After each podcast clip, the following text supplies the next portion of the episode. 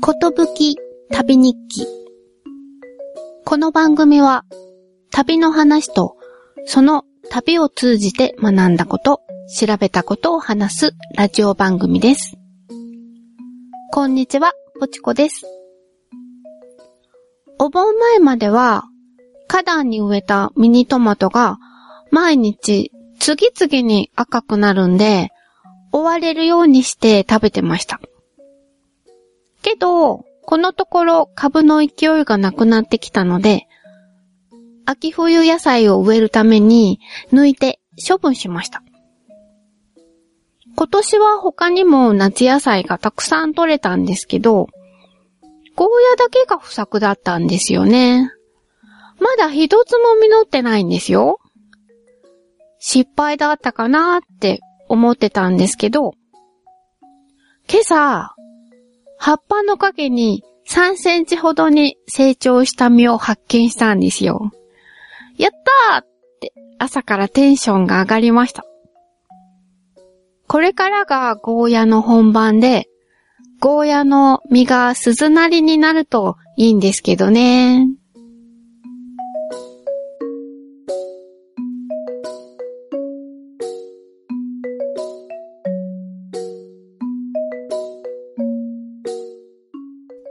回はアイスランド旅行の2日目です。時は2023年8月11日金曜日です。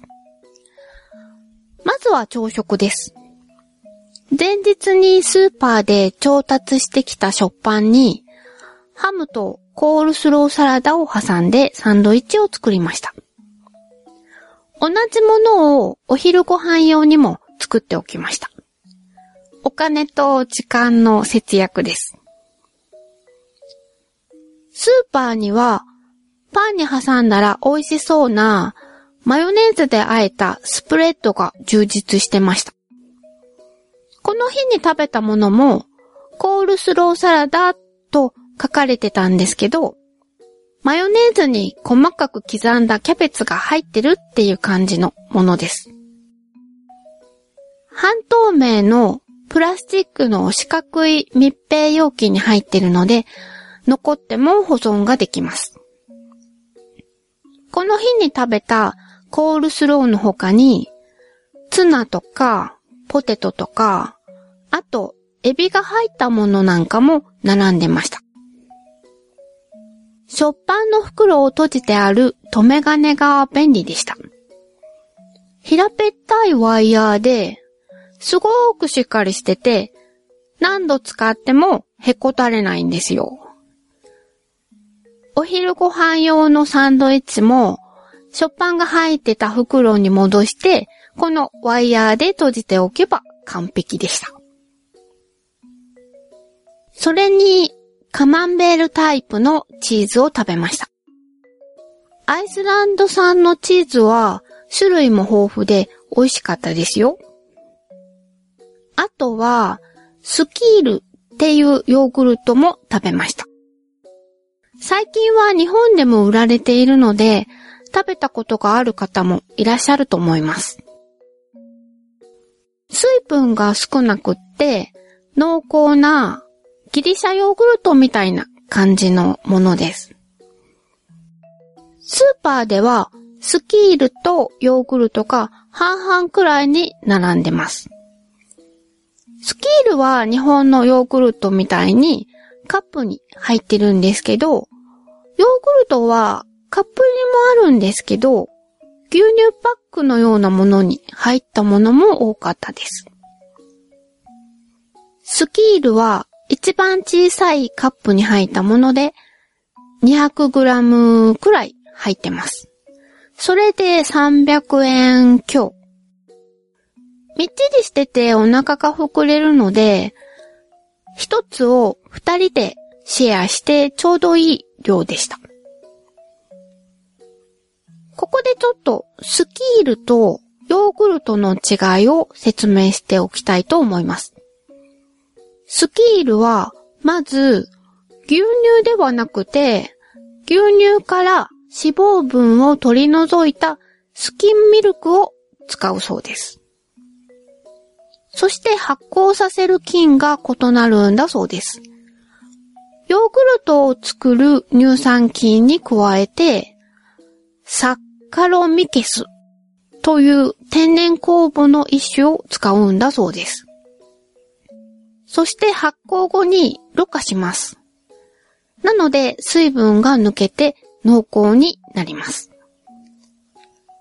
ちなみに、ろ過した時に分離した上積み液、乳製は2、3ヶ月間樽の中で熟成させると保存に適した状態になって薄めて飲み物にするほか保存に使われたんだそうです。お肉とかを乳製に漬け込んで保存したそうです。アイスランドは木がほとんど生えてないんですね。なので、昔は薪が手に入らなくて、海水を煮詰めることができなくて、塩が手に入らなかったんだそうです。なので、肉や魚を保存するときに、塩漬けにするってわけにはいかなかったんだそうです。保存するには、この乳製に漬け込んだり、あと、干して乾かしたり、いぶしたり、発酵させるっていう方法が取られたんだそうです。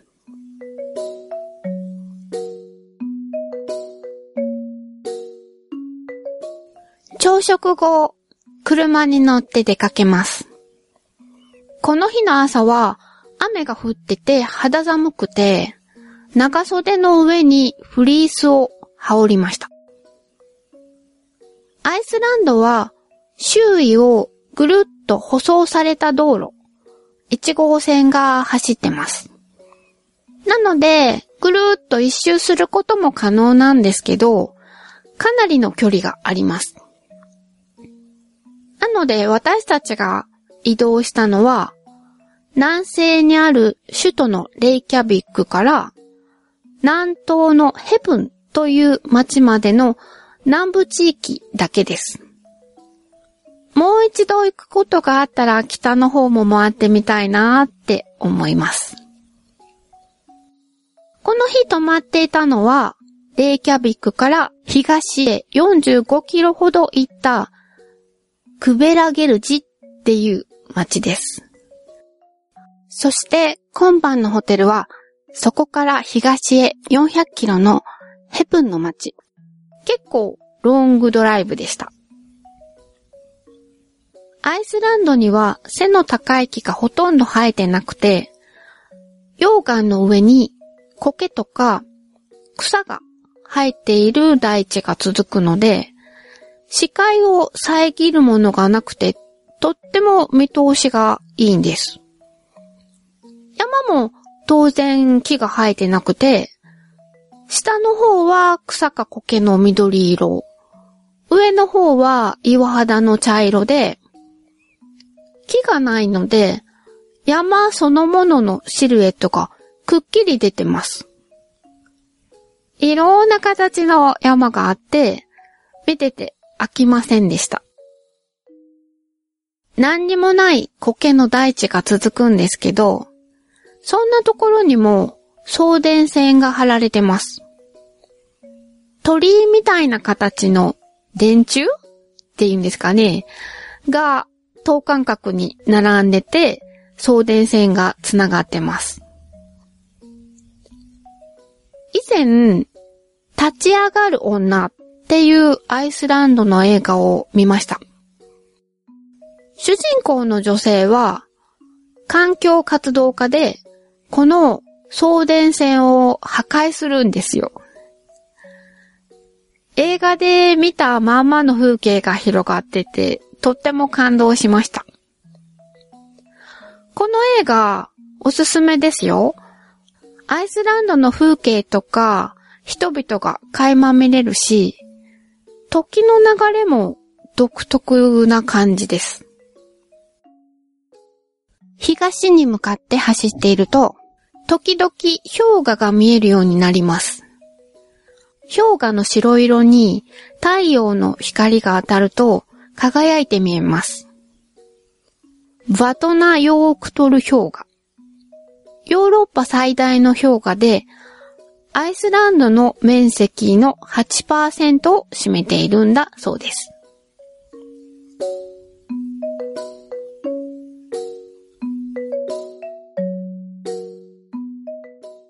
1時間ほど走ったところに、セーリャ・ランフォスという滝があったので寄ることにしました。フォスっていうのは滝という意味です。滝を見るのは無料なんですけど、駐車場は有料です。駐車場にお金を支払う機械が置かれてて、クレジットカードをピッかざすとレシートが出てくるので、それを車のダッシュボードに置いておくというシステムでした。金額は1000円ちょっとぐらいです。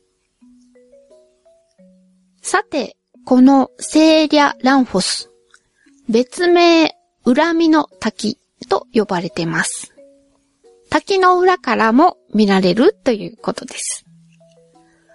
駐車場でカッパを着込んでる人が多かったので、濡れるのかなと思って、私もカッパの上下を着て向かいました。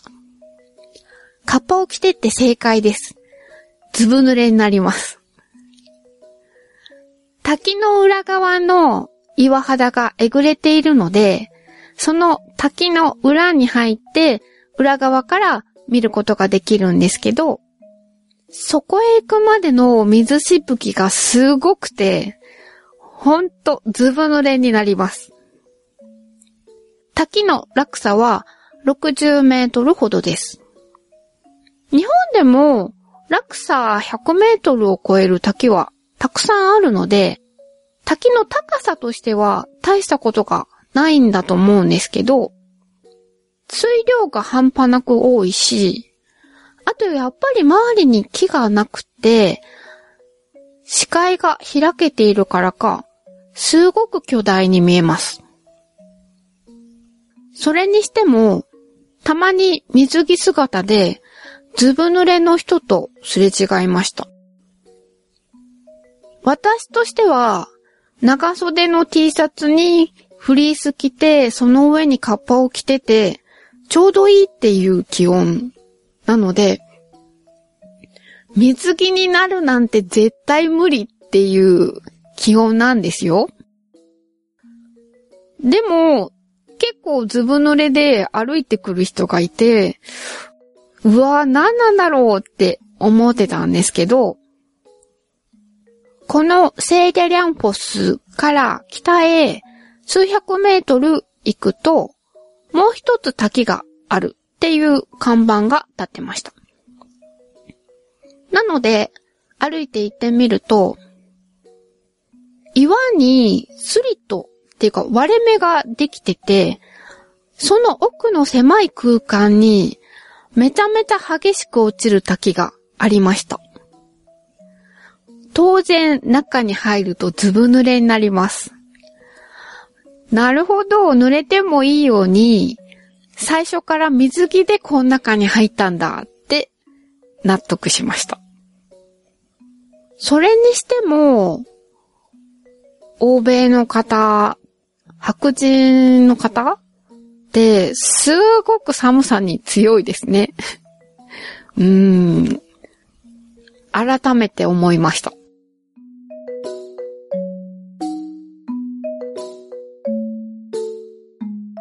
セーリア・ランフォスの近くに、昔の家を再現したものがありました。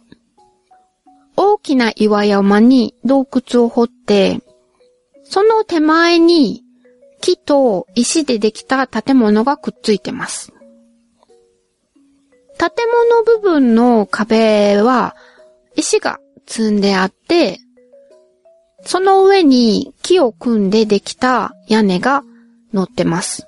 で、その屋根が飛ばされないように石で押さえがしてあって、さらに芝生で覆われてます。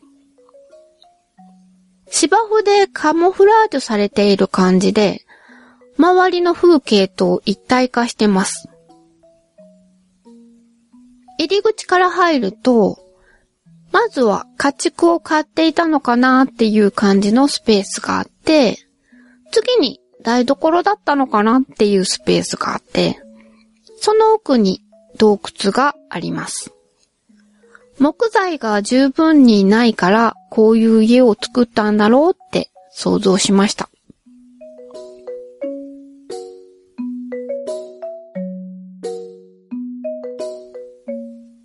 車でさらに東へ走ると、ビークっていう街があって、そこにスーパーがあったので、夕食を買っておきました。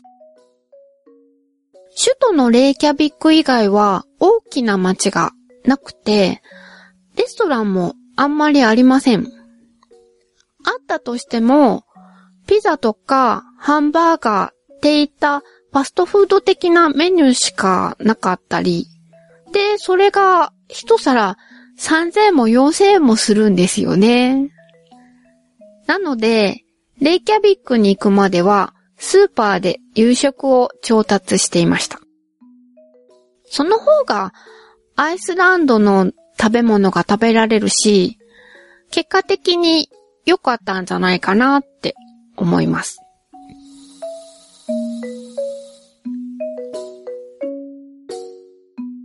そして、さらに東へ進みます。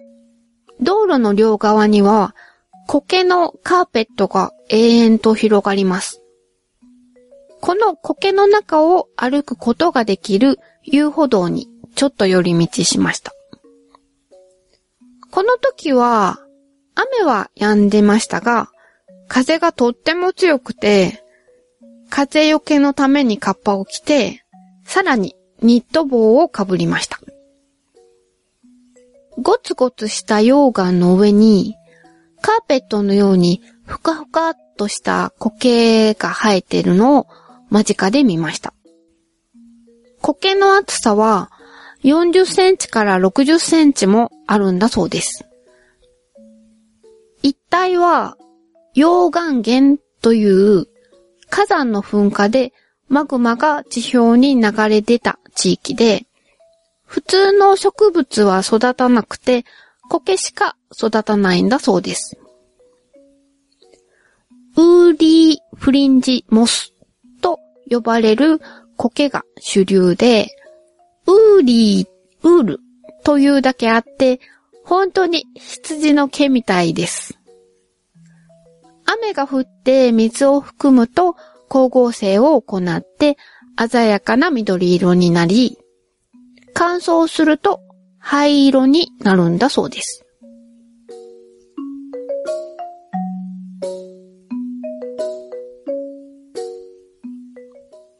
次に、スカフタフェットルという氷河が山の上から谷間を川のように流れてきているところによりました。氷河といえばこれっていう感じの風景です。とても満足しました。駐車場から氷河まで歩いて約40分ほど。この時の空は太陽が顔を出して日差しが強くて、なので日よけの帽子をかぶって、歩いているとだんだん暑くなって1枚ずつ上着を脱いでいって、最終的には T シャツ1枚となりました。この駐車場から別の方向に4、50分歩くと有名な滝があるんですけど、もう疲れちゃったし、時間が遅くなりそうなので諦めました。この時期のアイスランドは夜10時頃までは明るいので、観光することはできるんですけど、もう若くないので、無理は禁物です。ホテルに向かうことにしました。ちなみに、ここの駐車場も有料で、カメラで監視されてます。駐車料金を支払う機会に、車のナンバーを入れると、カメラの映像と照合されるみたいで、車種の欄にトヨタと表示されました。借りてたレンタカーはトヨタのヤリスという車です。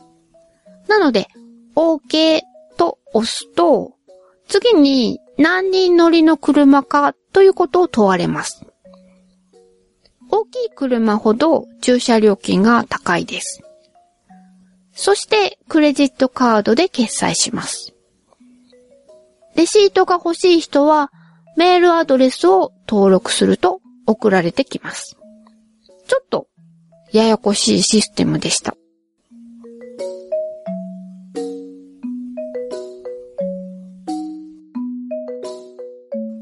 ホテルに着きました。お腹ペコペコです。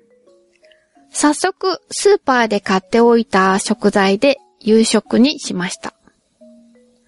まず、ルーグブロイズという名前のライ麦の温泉蒸しパンを食べました。昔は木製の樽にパン生地を入れて温泉が湧いている付近の地面に一晩埋めて蒸したんだそうです。今はもう出来上がったものがスーパーで売られてます。どっしりと重くて、甘みがあって、ライ麦の香ばしさがあります。アイスランドクッキング、レシピスフードという英語で書かれたアイスランド料理を紹介しているブログがありました。ここに、このライ麦の温泉蒸しパンのレシピが載ってました。ので、ちょっと紹介したいと思います。ライ麦粉の分量を10とすると、普通の小麦粉が2、砂糖が3、牛乳が7.5の割合。そしてドライイーストと塩少々を加えて練って空の牛乳パックに入れます。そして、100度のオーブンで12時間焼くと出来上がるそうです。そして、このライ麦蒸しパンをスライスしたものに塗るのはバターです。250g のバターの塊を買ってしまいました。朝食べたコールスローサラダが入ってた容器に入れて、旅行中ずっと持ち歩いて食べ続けてたんですけど、残念ながら 100g 弱ぐらい残ってしまって、泣く泣く置いてきました。こちらのバターは無塩バターで、とっても美味しかったですよ。それから、キャビアペーストも塗ってみました。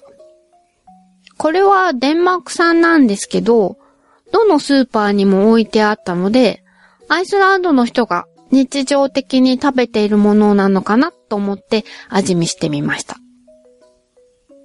いわゆる明太子バターです。結構塩味が効いてるんで、薄く塗って食べたら美味しかったです。そしてアイスランド産のハム。それに、この日もアルコール度2.25%のビールを飲みました。デザートには、サンボというチョコレートを食べました。大袋入りのキットカットみたいな感じで、個包装になったものがたくさん入ってたので、夫の職場へのお土産にいいんじゃないかって思って、味見のために買ってみました。チョコの中に、むにゅむにゅっとした感じの柔らかい何かが入っていました。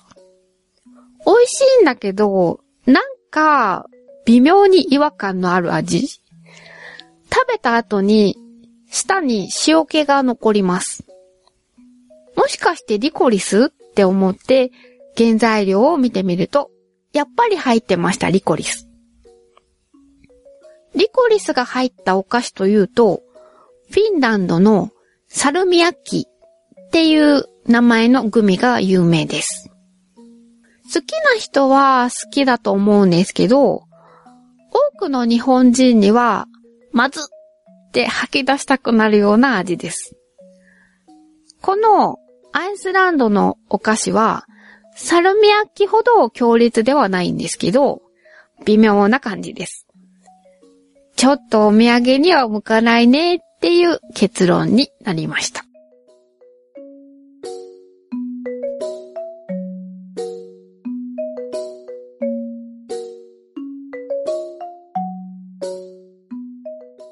エンディングです。メールをいただいています。ラジオネームはなくて、頭文字 t さんという方からです。ちょっと長いので抜粋して読ませていただきます。長年妄想旅ラジオのリスナーでした。グッチさんとの会もとても楽しかったです。ある種のカオス感が爽快ですらありました。今までのお話を聞く限り、特に和芸に携わるお仕事をされていた過去はないようですが、点点点。もしかして何かされていましたか？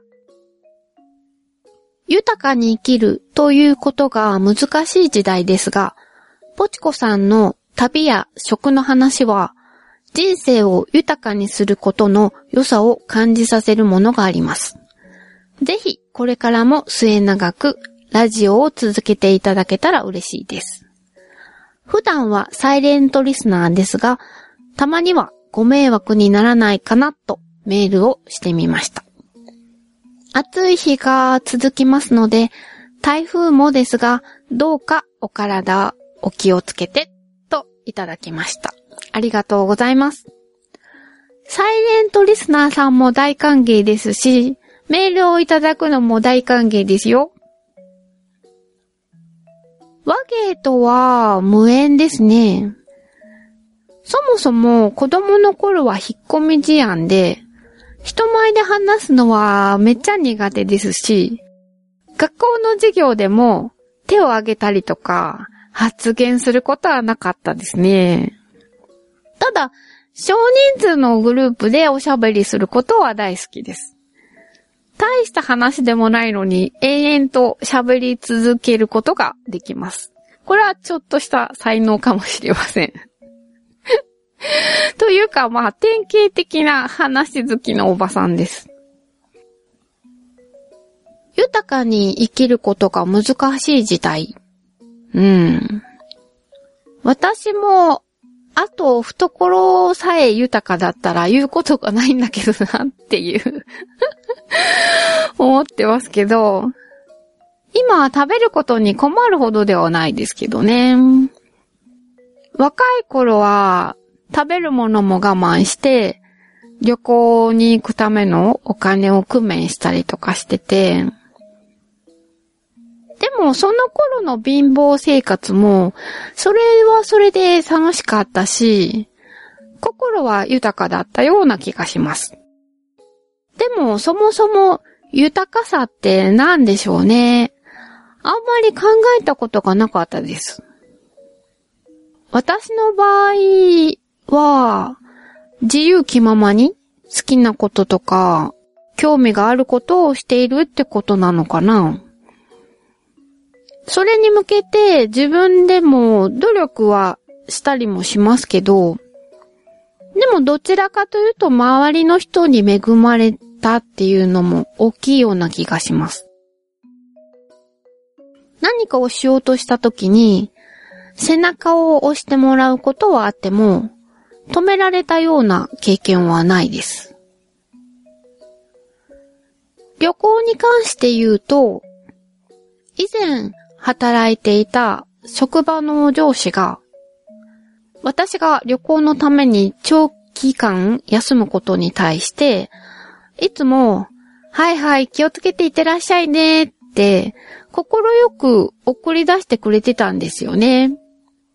だけど、随分と後になって、本当にあの子は困ったもんだってこぼしてたって耳にしたんですね。確かに、長期間休まれたら、人のやりくりとか大変ですし、きっと、すごく迷惑をかけてたんだなって思います。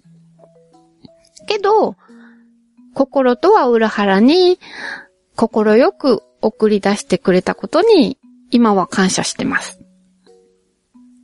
で、今も、周りの人のおかげで、旅に行けてるんだと思います。で、その旅の話で誰かを楽しませることができれば、本望なんですけどね。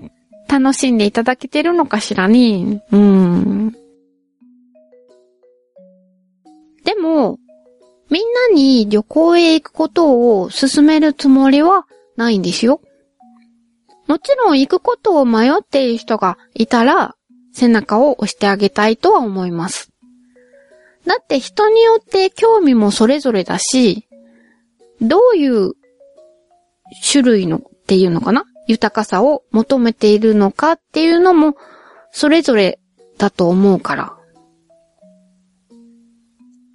そして、次回はグッチーさんとのカオス会を予定しているので、楽しみにしていてくださいね。番組に関する感想など、お気軽にお寄せください。メールアドレスは、ことぶき旅、アットマーク、gmail.com。X では、ハッシュタグ、ことぶき旅。ことぶきはカタカナ、旅は漢字でポストしてください。よろしくお願いします。ということで、第14回、これで終わりにしたいと思います。ポチコでした。さようなら。